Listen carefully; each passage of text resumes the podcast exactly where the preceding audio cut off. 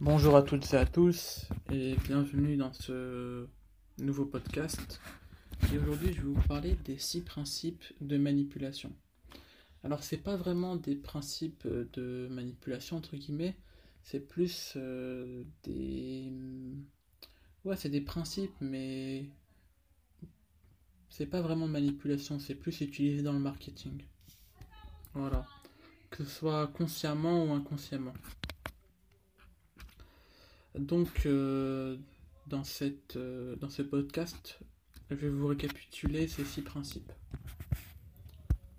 de manipulation entre guillemets. Alors, en premier lieu, on va parler de la cohérence. Le prochain, plan, le prochain principe qui est la cohérence veut que les gens aiment rester cohérents dans les choses qu'ils ont dites ou faites. La cohérence commence à partir du moment où vous avez pris un engagement ou une décision ou une position. Les chercheurs ont trouvé sans grande surprise dans une étude très connue qui a été réalisée que peu de gens accepteraient d'avoir un panneau de écrit conduire prudemment pour soutenir une campagne de sécurité routière dans leur voisinage. Cependant, dans un quartier similaire, presque quatre fois plus de propriétaires ont accepté d'avoir cette campagne conduit où il est marqué Conduire prudemment qui est affiché sur un panneau. Pourquoi? À cause tout simplement du principe de cohérence. Tout simplement parce que dix jours auparavant, les habitants de ce quartier ont accepté de placer une carte sur la fenêtre avant de leur maison qui montre qu'ils soutiennent la campagne qui s'intitule Conduire prudemment. Et cette petite carte était l'engagement initial pris par ces habitants qui nous emmène à ces 400% d'augmentation à une plus grande échelle, mais toujours de façon cohérente. Donc, quand on cherche à influencer lors de l'utilisation du principe de cohérence, le capteur d'influence recherche le volontariat, l'énergie et l'engagement public. Le principe d'influence recherché, pardon. C'est le volontariat, l'énergie et l'engagement public. Le plus puissant étant d'avoir un engagement écrit. Par exemple, une récente étude nous explique sur comment réduire les annulations de rendez-vous par 18%, simplement en demandant au patient lui-même de franchir, de remplir sa fiche pour la date et l'heure du rendez-vous, au lieu que cela soit la secrétaire ou un membre du staff qui le fasse pour lui. Voilà le premier principe de manipulation, entre guillemets, qui est le principe de cohérence. Voilà. Par exemple, quand vous travaillez dans une entreprise, vous êtes engagé. Et donc, il faut, il, faut, il faut que vous soyez cohérent envers cette entreprise. Et il faut que votre, le travail que vous fournissez, par exemple, si vous êtes salarié, soit en cohérence avec les valeurs de l'entreprise. Maintenant, après la cohérence, la réciprocité, qui est le deuxième principe de manipulation, entre guillemets.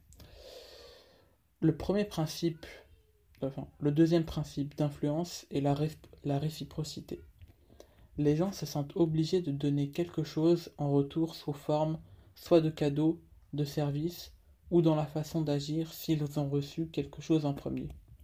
Par exemple, si un ami vous invite à une fête, vous vous sentirez obligé de les inviter à une fête que vous organiserez plus tard.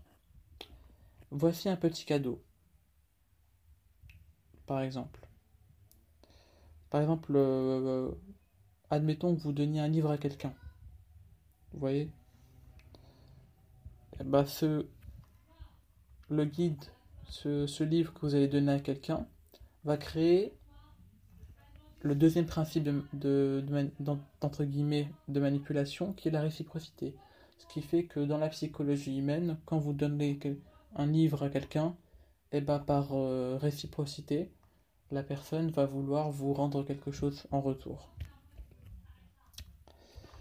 De même, si un collègue vous fait une faveur, vous lui devrez une faveur et c'est un enchaînement mis en place par la société.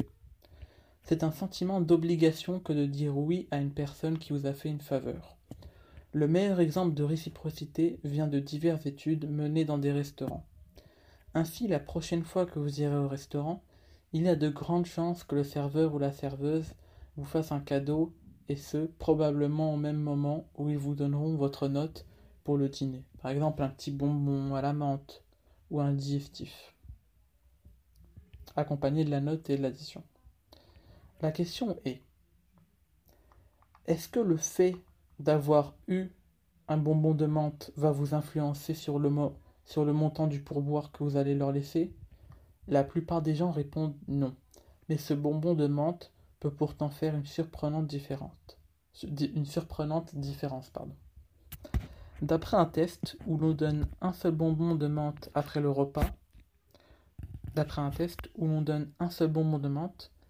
repas, cela augmente le pourcentage de pourboire laissé par, par, les, par les personnes de 3%. Et aussi surprenant que cela puisse paraître, si à la fin d'un repas on donne deux bonbons de menthe, le pourcentage de pourboire augmente par 14%. Mais il y a un fait encore plus intéressant. Si le serveur vous donne un bonbon de menthe et qu'avant de s'éloigner de la table, il dit au client Rien que pour vous qui êtes de bons clients, le montant du pourboire va exploser. On peut compter jusqu'à 23% d'augmentation et uniquement parce qu'on vous a donné une, euh, une valeur, parce qu'on vous a donné de la valeur de manière personnelle. Donc le mot-clé qui doit être retenu dans le principe de la réciprocité est soyez le premier à donner et faites en sorte de donner quelque chose de personnalisé et d'inattendu. Voilà. Ensuite, le troisième principe de manipulation. Il s'agit du consensus. Le troisième principe est celui du consensus, qui est défini spécialement quand les gens vont regarder, observer l'attitude des autres, dans le but de déterminer leur action et leur comportement.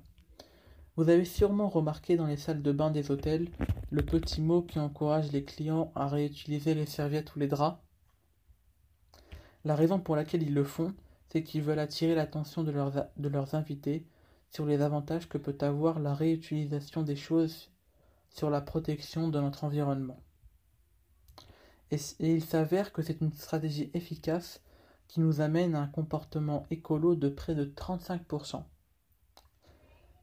Mais il y a un moyen encore plus efficace d'encourager les gens à réutiliser les serviettes. Le but est de mentionner sur les cartes et messages dans la salle de bain et dire que plus de 75% de nos invités réutilisent leurs serviettes. Par exemple, et que voilà, que plus de 75% de nos invités utilisent leurs serviettes et que le restaurant par exemple, ou euh, l'hôtel ou l'endroit où vous êtes, remercie la personne d'en faire pareil.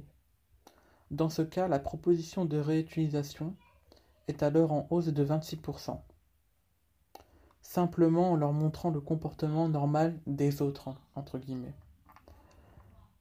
Donc, la prochaine fois que vous séjournerez à l'hôtel et que vous voyez un panneau similaire sur lequel est inscrit 75% des occupants de cette chambre ont réutilisé leurs serviettes.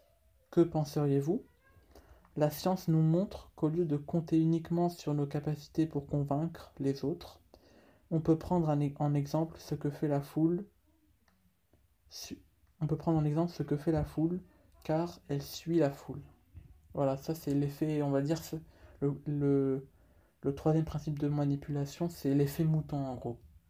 Ce que fait les autres va encourager la, personne à, faire ce que font les autres. Voilà.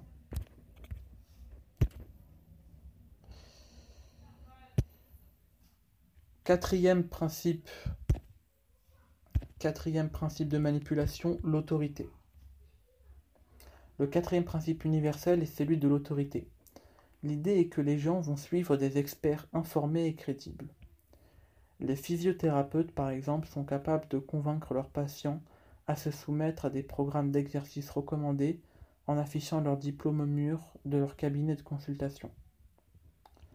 Les gens sont plus susceptibles de tendre la monnaie exacte pour un parcomètre si cette demande a été faite par quelqu'un qui porte l'uniforme plutôt que par un, simple civil.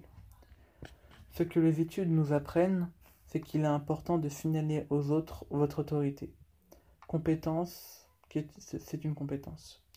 Et de montrer votre crédibilité avant d'essayer de les influencer. Donc au lieu d'aller voir les gens et de vanter vos qualités, il faut que quelqu'un le fasse pour vous. Et aussi surprenant que cela puisse paraître, et aussi surprenant que cela puisse être, les études nous démontrent que cela n'a aucune importance de qui est la personne qui nous présente et, vous valorise. Et même si vous ne connaissez pas cette personne et qu'elle vient tout juste de se présenter, voilà. Et même si vous ne connaissez pas cette personne et qu'elle vient tout juste de se présenter. Un groupe d'agences immobilières ont été en mesure d'augmenter certaines évaluations de leurs propriétés, ainsi que des contrats qu'ils ont eus en mettant en place un service de téléphonie. Service client qui répond aux doléances et tout autre renseignement que les clients souhaiteraient avoir en faisant appel à son expertise. Au lieu de juste les mettre en contact avec un commercial, ils ont, ils ont valorisé ceux-ci et leur expérience. Ainsi, si un client est intéressé par une location, ils lui proposeront les services de Sandra, par exemple, entre guillemets qui a plus de 15 ans d'expérience et qui s'occupe de, sa région. Et si un client souhaite avoir des informations sur les ventes des propriétés, ils le mettront en contact avec Peter, qui est le chef des ventes, qui a plus de 20 ans d'expérience dans ce domaine. Cette valorisation du personnel, même non vérifiable, a un impact direct et positif sur le nombre de rendez-vous et de contrats signés soit 20% et 15% d'augmentation respectivement. Ce petit changement est à la fois une méthode éthique et qui ne coûte rien. Voilà pour le quatrième principe de manipulation. Maintenant, le cinquième principe de manipulation, qui est l'affection. C'est l'avant-dernier principe de manipulation. Le cinquième principe, celui de l'affection, se base sur le fait que les gens préfèrent dire oui aux gens qu'ils aiment. Mais qu'est-ce qui fait qu'une personne en aime une autre? Les expériences sur la persuasion nous montrent qu'il y a trois facteurs très importants.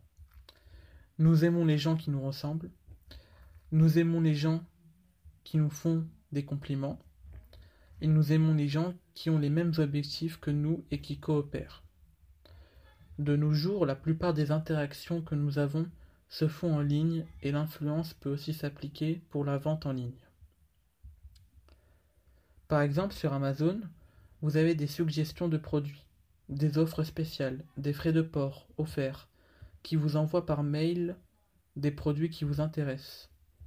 Un autre exemple se situe dans la vie de tous les jours avec des négociations entre deux groupes d'étudiants en MBA de deux différentes écoles de commerce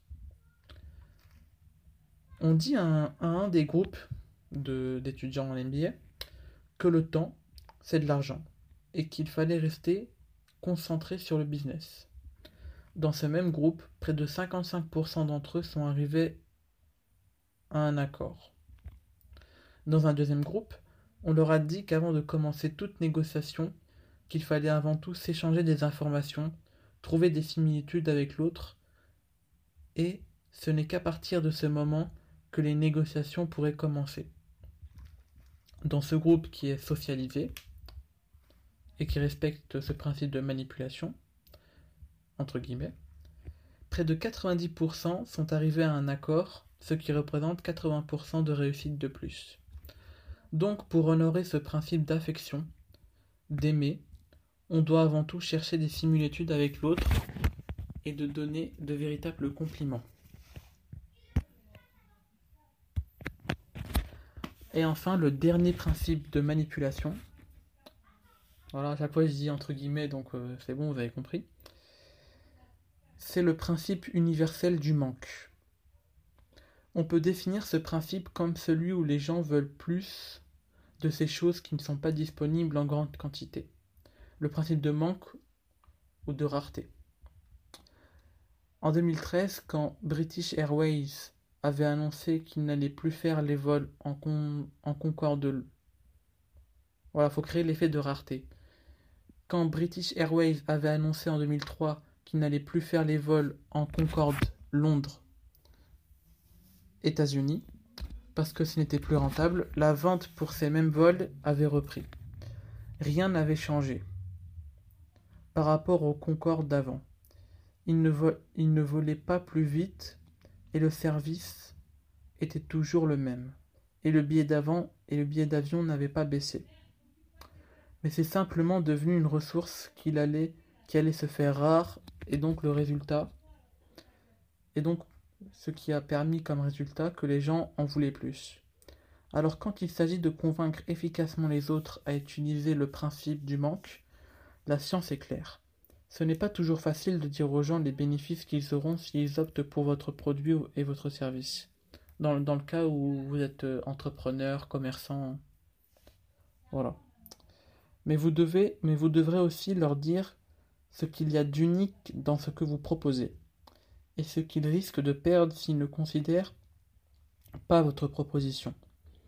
On retrouve aussi ce principe lors de ventes aux enchères ou lors des soldes avec les rushs pour avoir le précieux vêtement. Le précieux vêtement. Voilà. Ce podcast est maintenant terminé. N'hésitez pas à vous abonner si vous voulez. Et on se retrouve dans un prochain, dans un prochain podcast. Ciao ciao.